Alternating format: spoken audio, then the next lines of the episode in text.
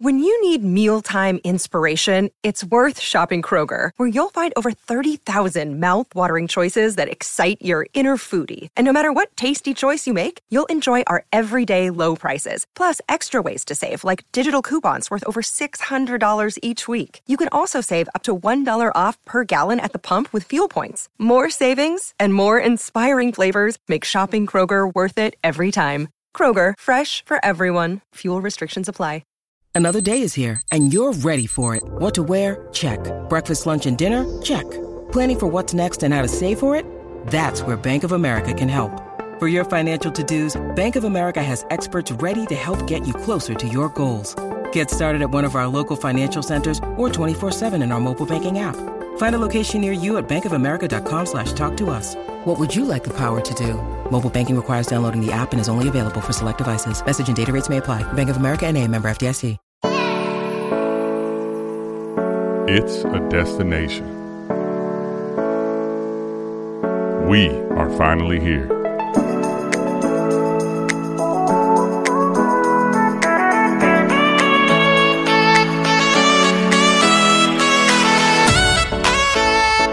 Let's go.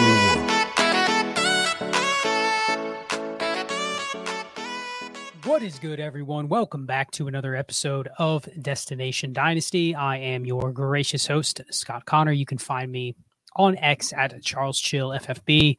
Check out everything at Destination Devy at destinationdevy.com. And always, we have a bunch of content coming out on a weekly basis. Check out the articles, check out the podcast, both the Destination Devy radio feed along with the Wake Up with Ray G podcast feed as well. You get content daily on both feeds, along with if you are in the Discord, which you can sign up for either the Dynasty Trades in Five tier on the Patreon, patreon.com backslash all gas, or the Destination Five tier on the website. You get extra content every single week in the form of weekly AMAs and weekly breaking news updates coming soon from the Trades in Five crew. So shout out to the Trades in Five crew. We'll be putting out even more premium content inside the Discord.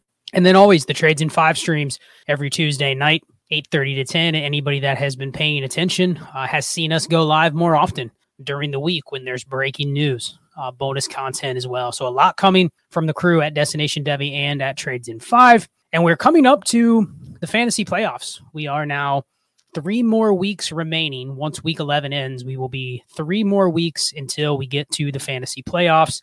And it is time to start focusing just a little bit for some of your dynasty teams on the offseason.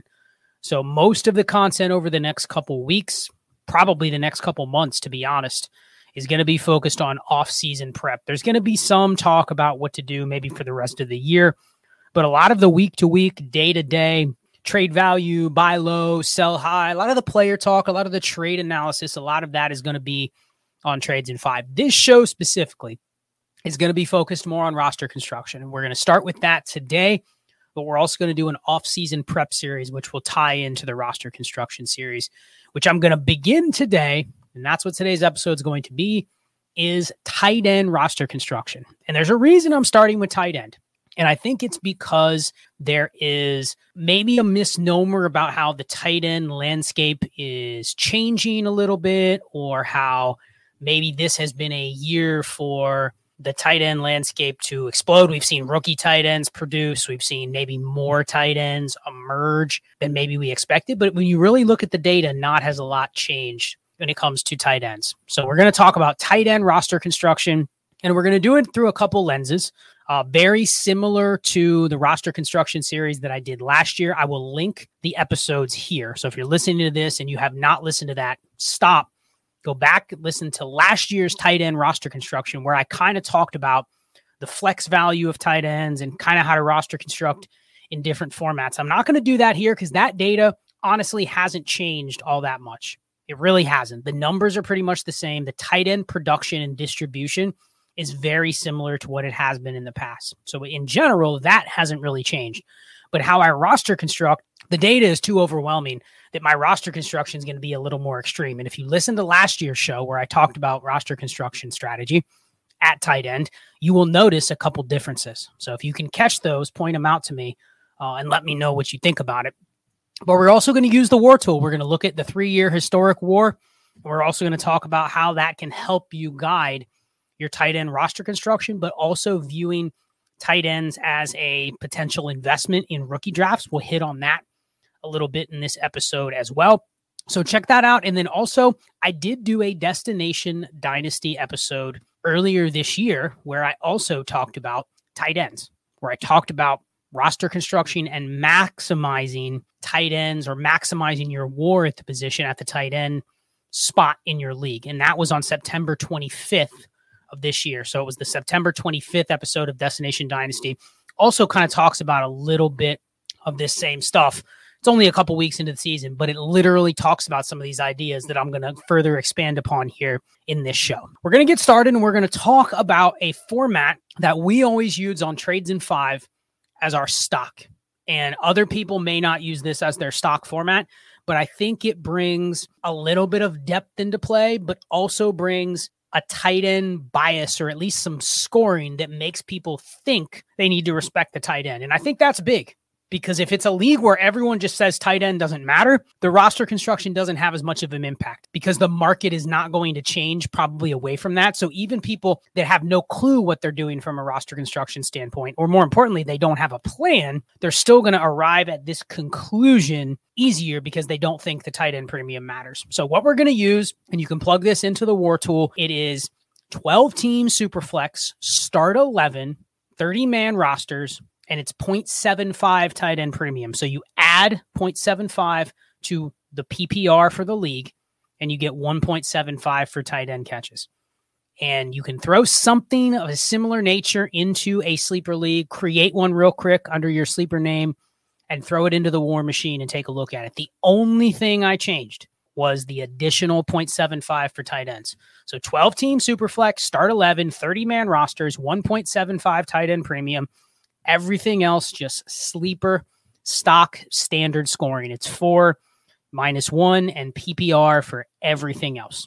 So we're going to use that as the baseline. Here's where we're going to start. We're going to start by looking back at the three year historic war for the tight end position and what that looks like. Now we're looking at true war here, right? So we're not looking at the war from a perspective of what you're actually capturing. We're looking at the true war of the tight end position. Now, if you go back to that September 25th episode of this year, I talked about how to capture the war and how to maximize capturing that war in your lineup. So we're going to expand on that in this show. But we're talking about roster construction here. We have 30 roster spots to play with. And let me just throw this caveat out there because I'm going to put this in there in every episode. Roster construction is just an optimal. It's a push and a pull. You do not have to be completely overtaken by roster construction to where you know where you want to be and you always have to get there. In fact, when you get to the season, if there's ever a time to stray a little bit, it's during the season where things may happen, where values may change, things may take time for you to do. You may go above or below your optimals from a roster construction standpoint because of a temporary value thing. And that's okay. But understand as we get to the off season, we want to at least have an idea of what direction we want to head because it helps you make future decisions when you get to trades, when you get to rookie drafts. It helps you make future decisions as to here's how I want to properly construct and where to make the bets within my roster. The reason I'm starting with tight end is because honestly, I think it is the easiest of the four positions to assess. And I also think that based on the current market, and this is why I want to use a 1.75 tight end premium, I think even based on a current market, that it is the easiest to navigate in terms of what the trade values are. So we're going to just remind everybody with that that it is not a number where you have to obsess to be. It's more important to be carrying value on your roster in short periods of time, but also understand how to use roster construction as to when do I want to maximize the liquidity of that value. When do I want to say, okay, it's time for me to liquidate one of these players at one of these positions where maybe I'm a little outside of my optimal construction? So we'll start by looking at the war. And I think it's important to look at the war in this format. That's why I tell everybody to create a league, create a sleeper league, a standard sleeper league, and just update the tight end premium to 1.75. And then the other thing I did change was I did add the bench spots, made it 19 bench spots, added a super flex, made sure it would start three receivers, pretty much a stock format, but make it a 12 team start 11, 30 man rosters, super flex 1.75 tight end premium. And then pull up the war graph and you'll notice a couple things right away. The first thing you will notice is when you look at the tight end distribution against the other positions, the tight end position at the very, very top. So we're talking about the tight end one relative to the number one player at all the other positions is right there at the very top. So it's higher than the quarterbacks, higher than even the running back one, and just below the wide receiver one. But then you notice the position starts to dip from tight end two, it dips below all the other positions, slightly below the running back, and then continues to dip below all of the other positions until it intersects with quarterback at quarterback 13. And I talked a little bit about the quarterback scoring in my latest Destination Devy article.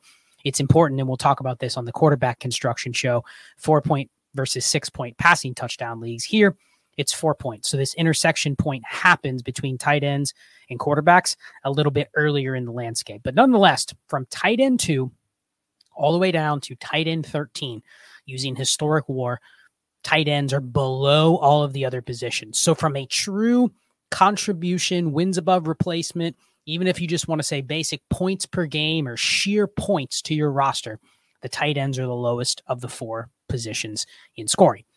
Then you continue to go down at tight end, tight end 14 and below.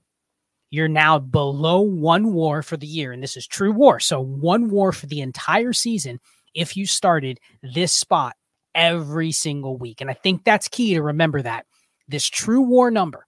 So for tight end 14, it's 0.93. That number is reflective of if you started tight end 14 across the entire season. That's how much wins above replacement you got from that individual position. You captured 100% of it because you started that player 100% of the time.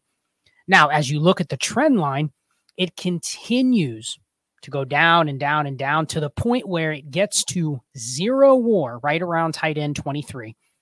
And one thing you'll notice is in a four point per passing touchdown league like this one, tight ends and quarterbacks at this level. So tight ends and quarterbacks below quarterback and tight end 13 almost have an identical line to where they are interchangeable. So that's something to think about. That in a super flex league with this quarterback scoring, you're going to at least take tight ends in the streaming slash I'm not really sure when to start this guy range very similar as you would quarterbacks. Now, that's more of a dissection for the quarterback episode, so I don't want to get too much into it right now. It's more of a reflection on how invaluable the quarterbacks are in that range versus the tight end. But I want to really focus on this tight end 2 to tight end 13 range because that's probably the range where the majority of people are deciding what do I do with the tight ends in this range. When you get lower than that, we'll hit on that near the end of the episode in terms of value versus production if you go down below that point. But I think it's important to focus on this range from tight end 2 to tight end 13. So let's just make a couple assumptions. One, the higher up you are on this chart, so tight end two, three, four, five, the higher end you up on that chart, the more likely you are to capture all of that war. Think about the person that drafted Mark Andrews the person that drafted TJ Hockenson, the person that drafted even next year Sam LaPorta, Dalton Kincaid, those guys will be drafted at a spot where the expectation is they are my starting tight end. Meaning the teams that are on the higher end of that range, they have two advantages. One, they're getting more war from the position. If you draft Mark Andrews at tight end three and he doesn't get hurt, unfortunately, he got hurt this year, but let's say he doesn't get hurt, he gives you tight end three numbers on average he gives you 2.41, which is what it is historically over the last three years. But more importantly, you started him every week. If you have Mark Andrews, you're starting him every week. Rarely, if ever, are you saying, I'm not playing him. The only scenario might be he's injured and he's on a snap count. And then there's still going to be a very limited number of tight ends where you say, all right, I'm going to sit Mark Andrews for that tight end. So remember that the higher you are up on this curve, the more likely you are to capture the full amount of that war that's listed. Now, the further down you go, Let's say you're down in the tight end eight range, tight end nine range. That is the range where you're getting about one and a half war for the season across an entire year.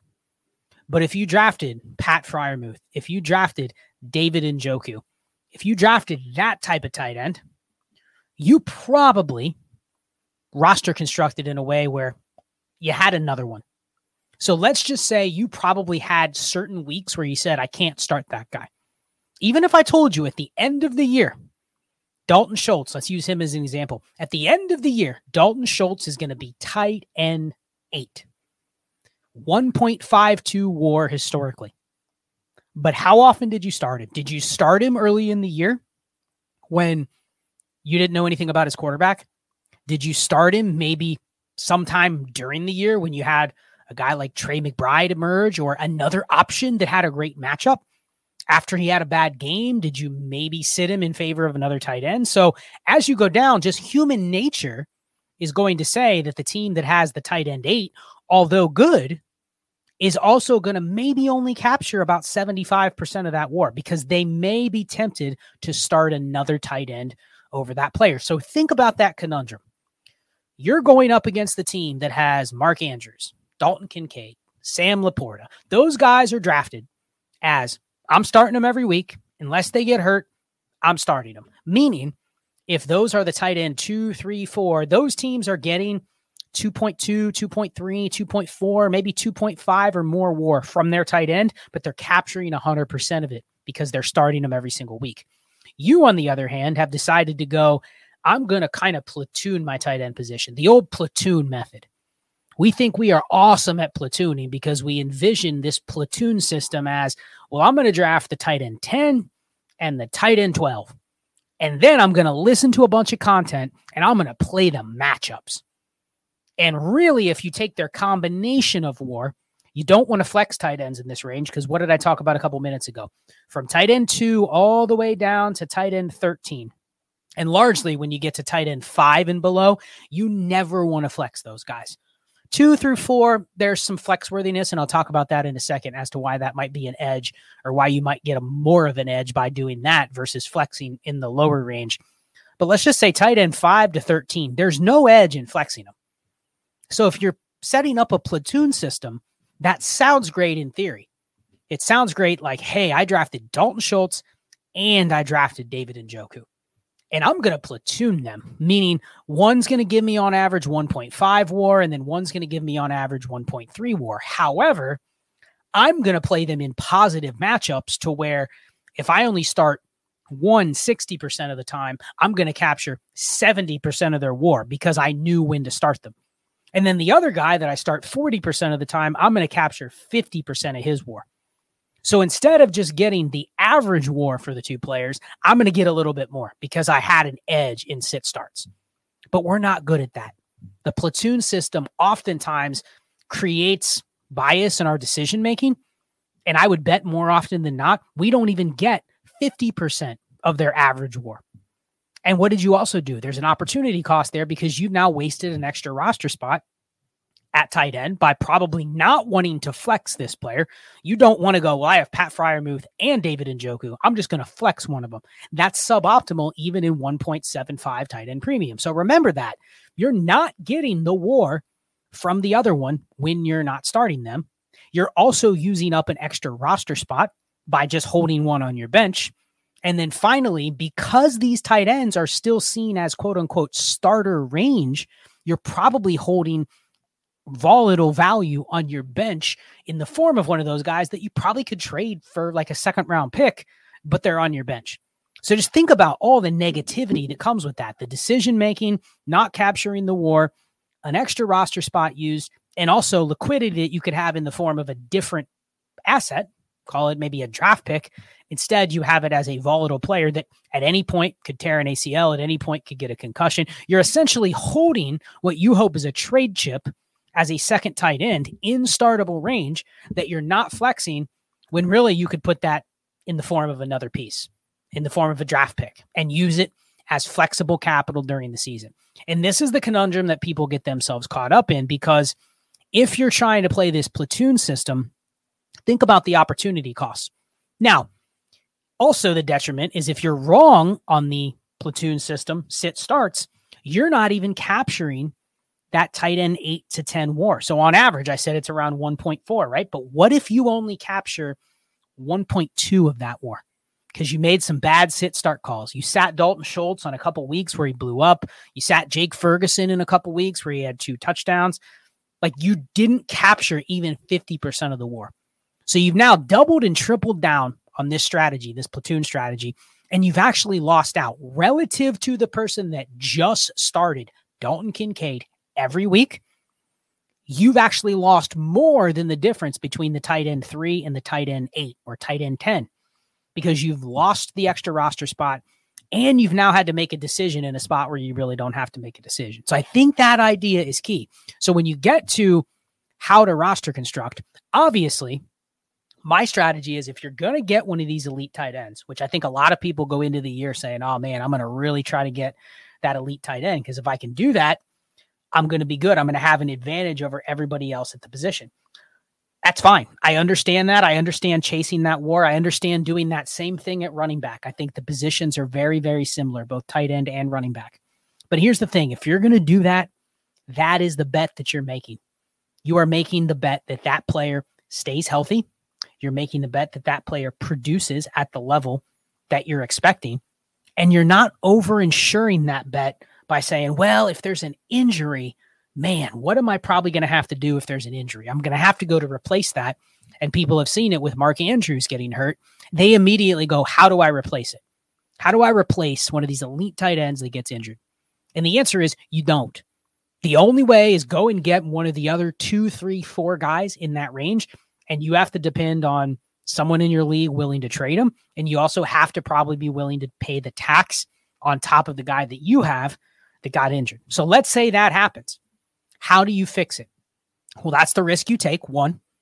But two, you essentially just go down into this quote unquote below streamer range, or maybe you call it just the streamer range where you're below that tight end 13 range that I was talking about. So anything below one war, probably. You're down in a range where tight end 14 through 22 ish. Those guys are going to give you between 0.2 and 0.9 war for the season.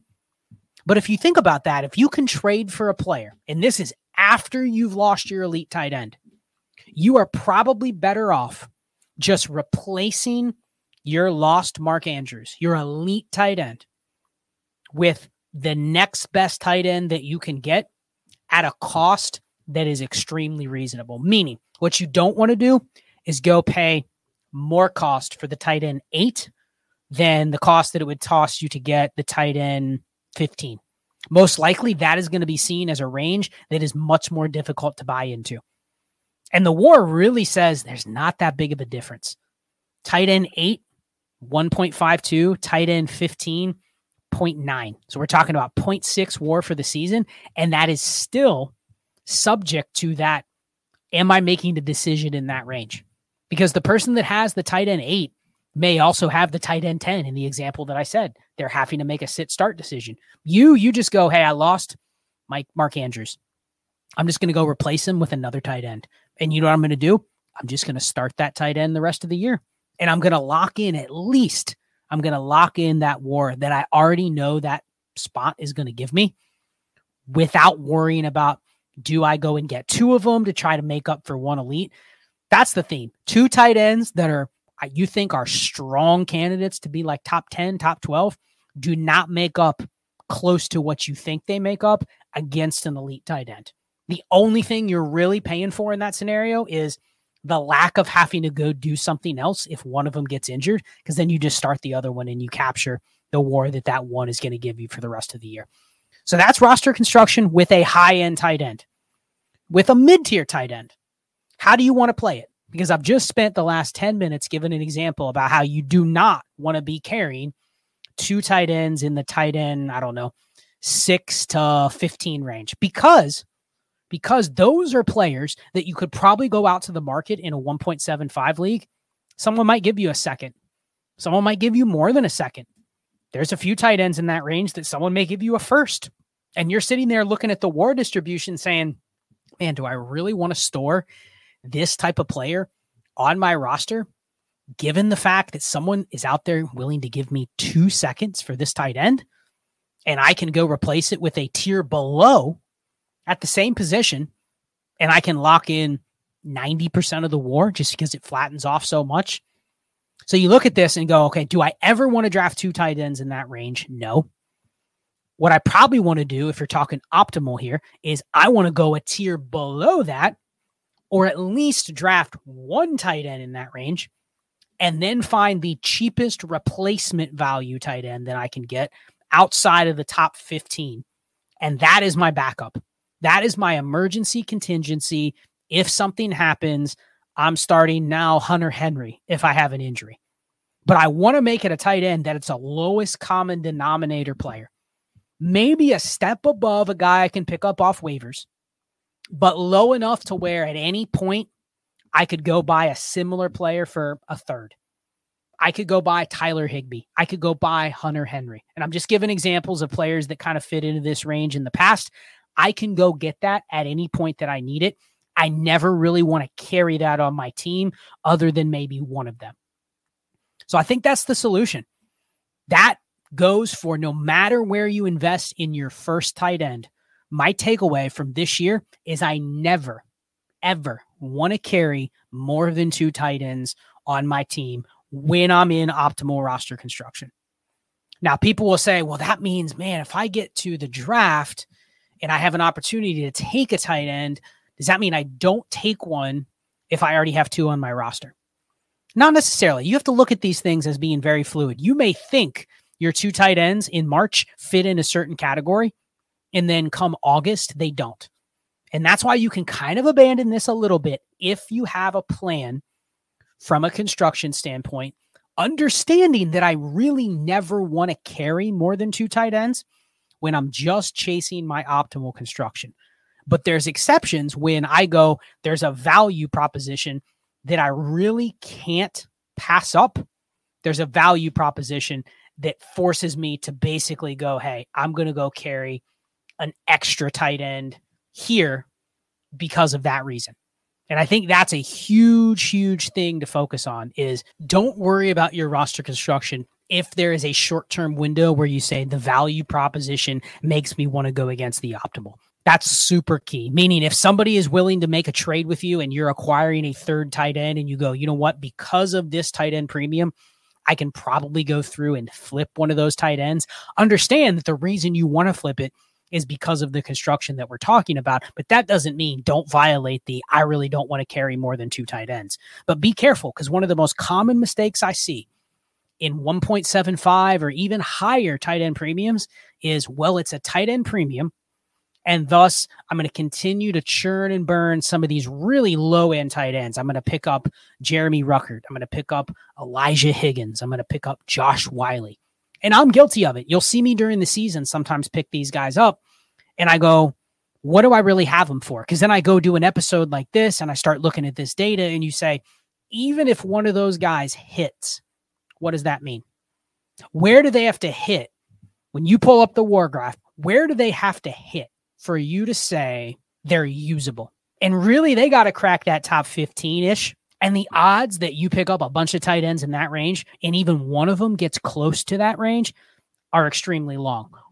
Really, what you're picking them up for, and this is where I'm saying abandon the number if your league is like this, where you're picking them up for is someone else may think they can get there. And of those five tight end stashes that I have on my team, one of them I may be able to sell for a future second. One of them I may be able to add into a deal to get something that I want. One of them I may be able to sell for a third. One of them I may be able to sell for a spot start quarterback or a spot start running back. But that should be what you're thinking about going in. Not, I'm going to draft a tight end in the fourth because they could hit they could hit and become a decent player. Okay. Then what? You already can look at the war and say, really, other than a, I'm going to throw them in just because they really have a challenge ahead of them to get above that range.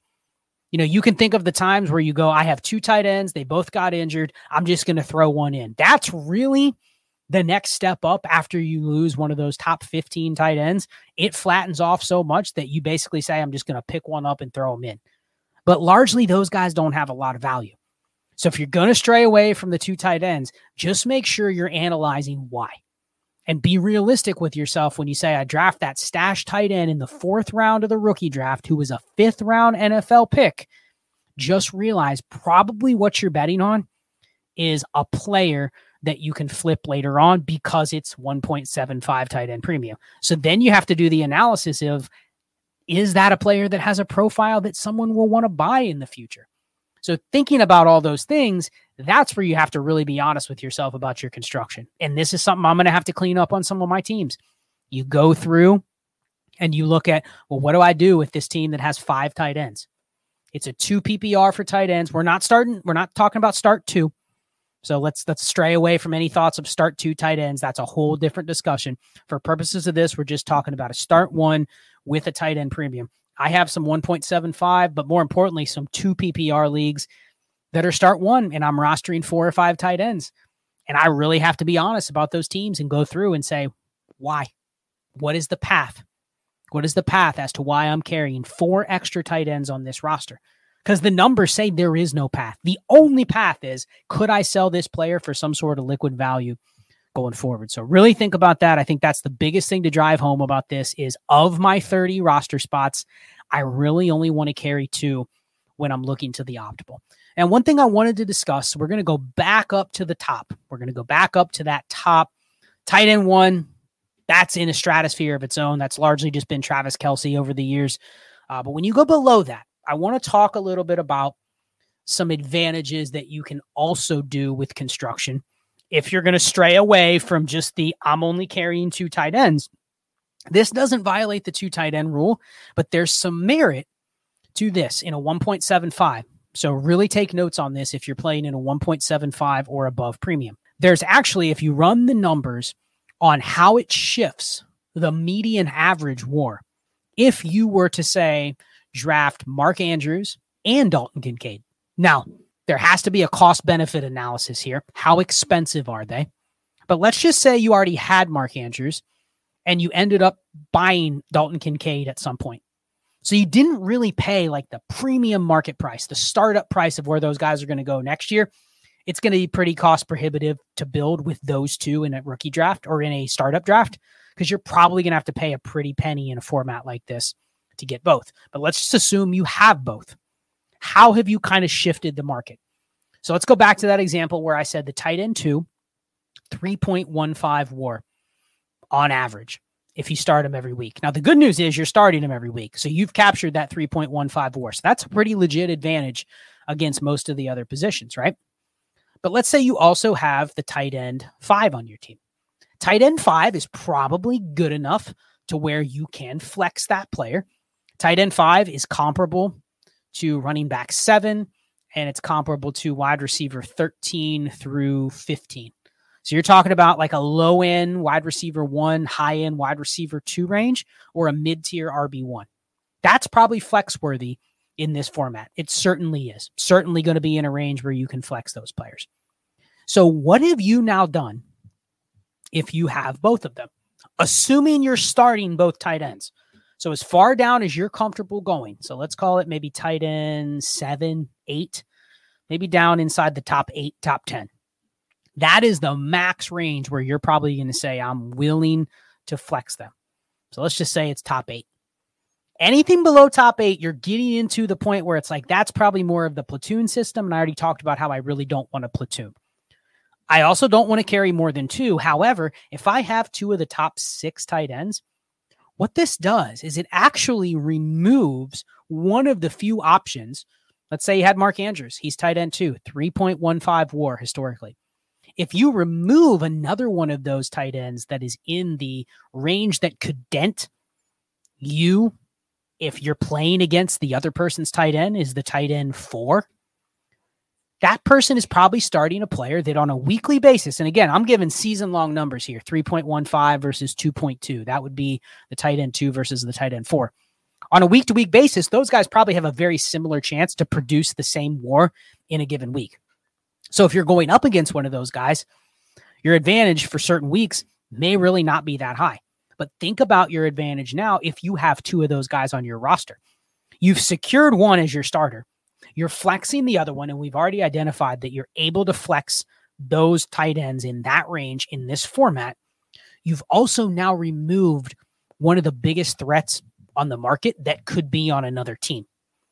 And what you've done is because now you've taken the other 11 teams, the average or the median average war that is available to them, because you have two of the top four on your team, what's available to them, the median average goes down.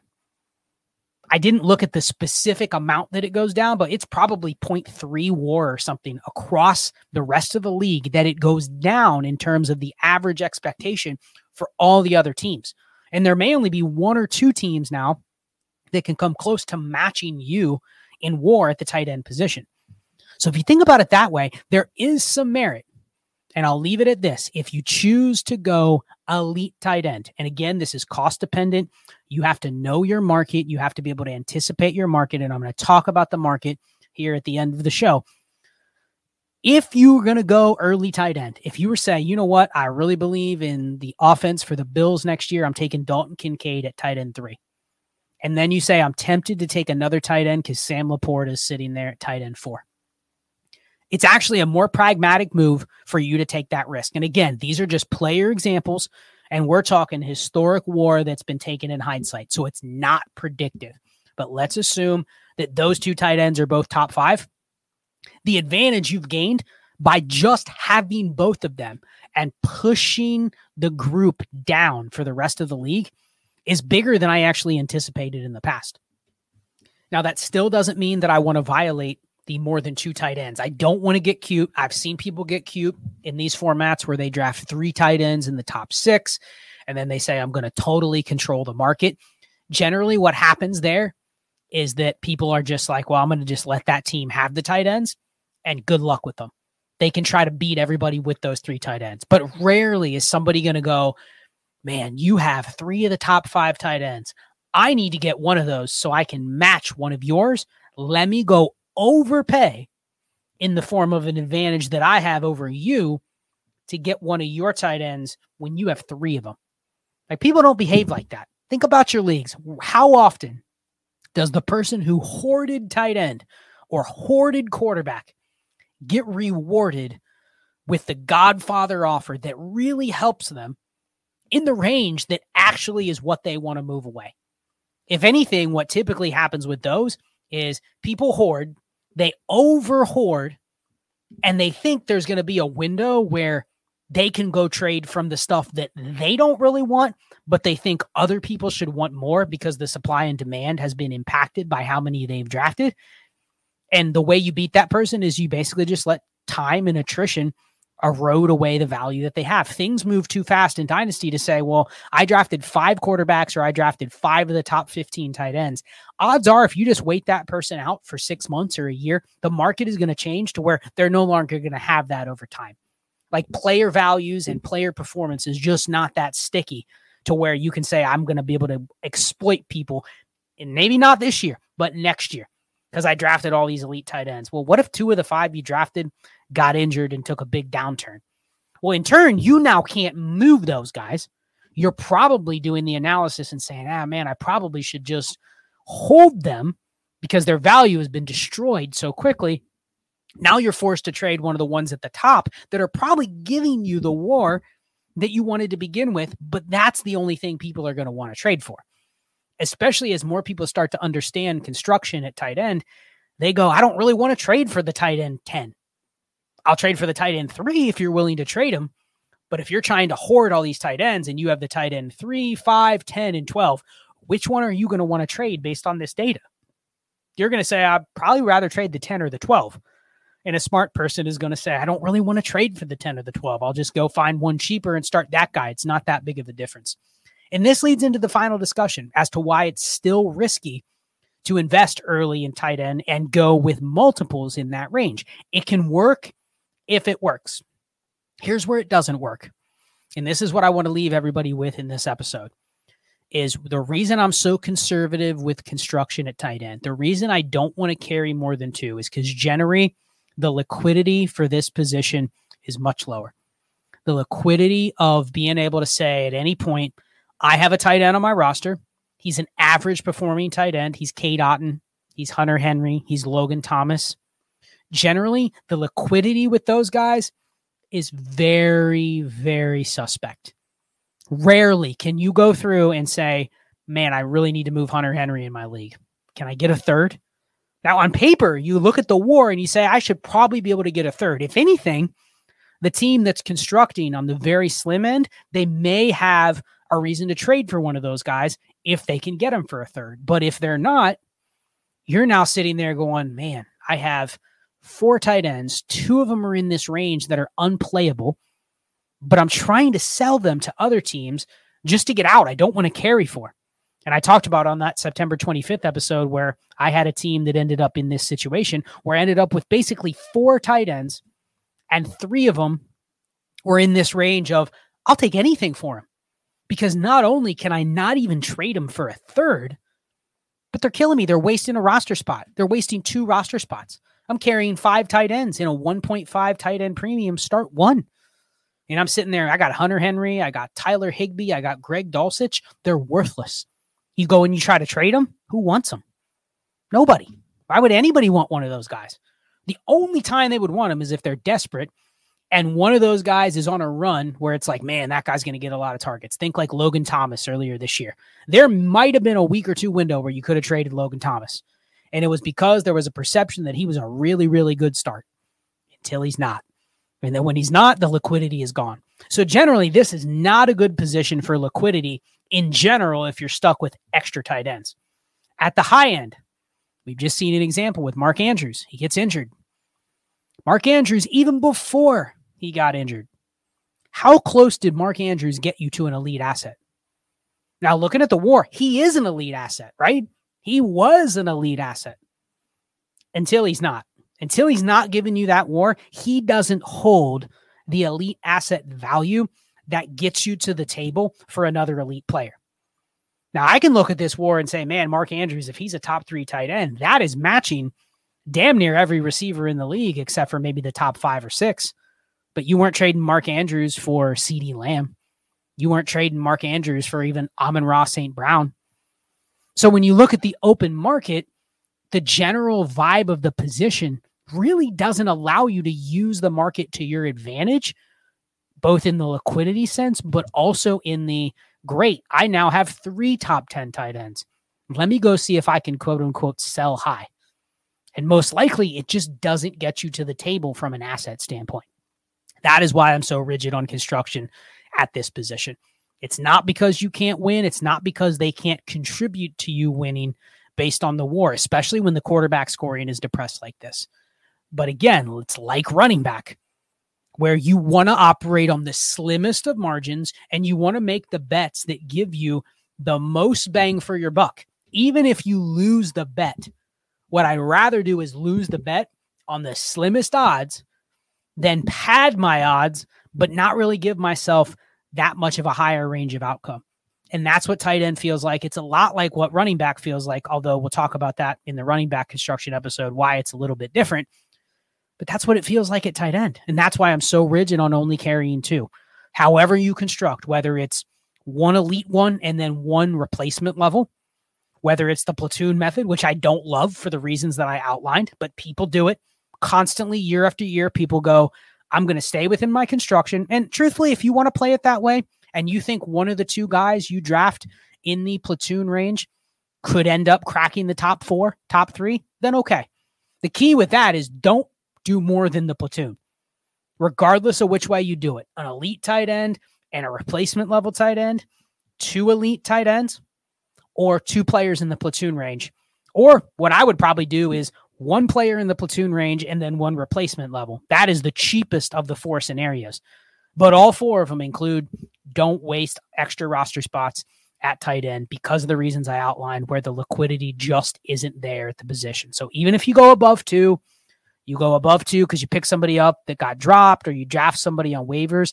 Just keep this in mind. I think why it's so important when you get to a point where you're trying to optimally construct that you're only carrying two tight ends. However, you get there, And I would urge everybody to pull the war up in your league because here I talked about a 12 team, start 11, 30 man rosters, 1.75 tight end premium, everything else standard sleeper. It's three receivers, but it's four minus one for passing touchdowns and interceptions. So you have to look at the tight end relative to the other positions. When you start getting into point per carry, when you start getting into six point per passing touchdowns, when you start getting into first down scoring for all the positions, when you start getting into bonuses, run the war. Look at the three year average war and determine how what I said on this show applies to your league. It may be different. You may look at a graph where the tight ends are even lower because the other positions are boosted. So even if your league says 1.75, I'm in a couple leagues that are 2 PPR for tight ends. And the perception is tight ends are scoring a lot. But then you look at the quarterback scoring and it's point per completion and it's six point per passing touchdown and it's 0.25 per carry. And then it's 1.5 scoring for wide receivers. When you have bonuses like that, the other positions are dragged way up meaning the tight end is really just as relatively low as it would be in a PPR league. So you have to adjust accordingly where the war stands in your given league. So run that, plug it in, look through and do this analysis and determine what's optimal. Then the hardest thing, and I do want to do a construction episode on this when I'm done with the four positions, is how to fix it once you've gone through and identified this for a couple of your leagues okay, I've identified it. I understand what I want to do, but then what's the process of getting there? And we'll do an off-season prep series that kind of talks about how to start pointing yourself in the right direction at each position once we wrap this up. So hope everybody got something out of this tight end episode. There's not a lot of tight end shows out there that are focused on the position. There's a lot of, quite frankly, lazy analysis in fantasy that just says tight ends don't matter. Get the elite ones. Yeah, everybody understands that. But I think it's important to analyze what does it mean on the back end? Sure, everybody can tell you to go get Travis Kelce. Everyone can tell you to go get TJ Hockenson. Man, he's going to be a difference maker. But what do I do with all the other stuff? Because you're actually hurting yourself if you have TJ Hockenson on your roster and he's smashing and you have four other tight ends. And you can't trade them. You keep using third round picks on tight ends. You have two stashed on your bench. You're just hoping something happens. But then you're like, man, this league, no one values tight ends. So even if you know, this Elijah Higgins puts up a couple games at the end of the year, nobody's going to care. Sure, they'd pick him up for free, but you can't even get a third for him. Can't even get a fourth for him. So once you've run through that analysis, you just sit there and wonder, what's the path? Because then you look at the path and you go, it's really hard to get to the path where it actually matters. So what am I actually betting on? So it's not even the analysis, it's bad. It's just the ripple effect of how to construct around the tight end position, I think, is what is lost. So hope everybody enjoyed this. Again, check out those other shows. The last year construction episode, you'll hear a couple things that differ from then and now. Uh, and then that tight end show that I did in week three. And I really talked about some of the application of how to get to the spot that you want and how to maximize the war in your lineup at the position. As always, follow everything at destinationdevy.com. You get the bonus podcast inside the Discord. Uh, we go live Monday, Wednesday, and Saturday in the Discord uh, with various shows. And then obviously, Destination Chill is live uh, Wednesdays. It's now 8 p.m. Eastern on Destination Chill. We took this week off so some stuff came up, but we'll be back on the eve, Thanksgiving Eve, with another show, followed by the AMA and the Discord. So, new time for Destination Chill, 8 p.m. Eastern time. Then, of course, the Trades in Five streams will be every Tuesday night, 8:30 to 10, and then subscribe to the YouTube channel for both. Uh, but specifically for Trades in Five, you will get bonus impromptu content during the week when news breaks. We'll do the Dynasty newsroom every once in a while, talking about things that come up during the week and or weekend. So stay tuned, subscribe to that, follow everything at destinationdevy.com. And with that, we end part one of the roster construction series for 2023, focusing on tight ends. Not sure which one I'll do next, uh, but I'll be hitting the other positions and then doing a wrap up episode here over the next month or so. And with that, I will go ahead and sign off for the week. Good luck to everybody that still has matchups up in the air in week 11 and be chill.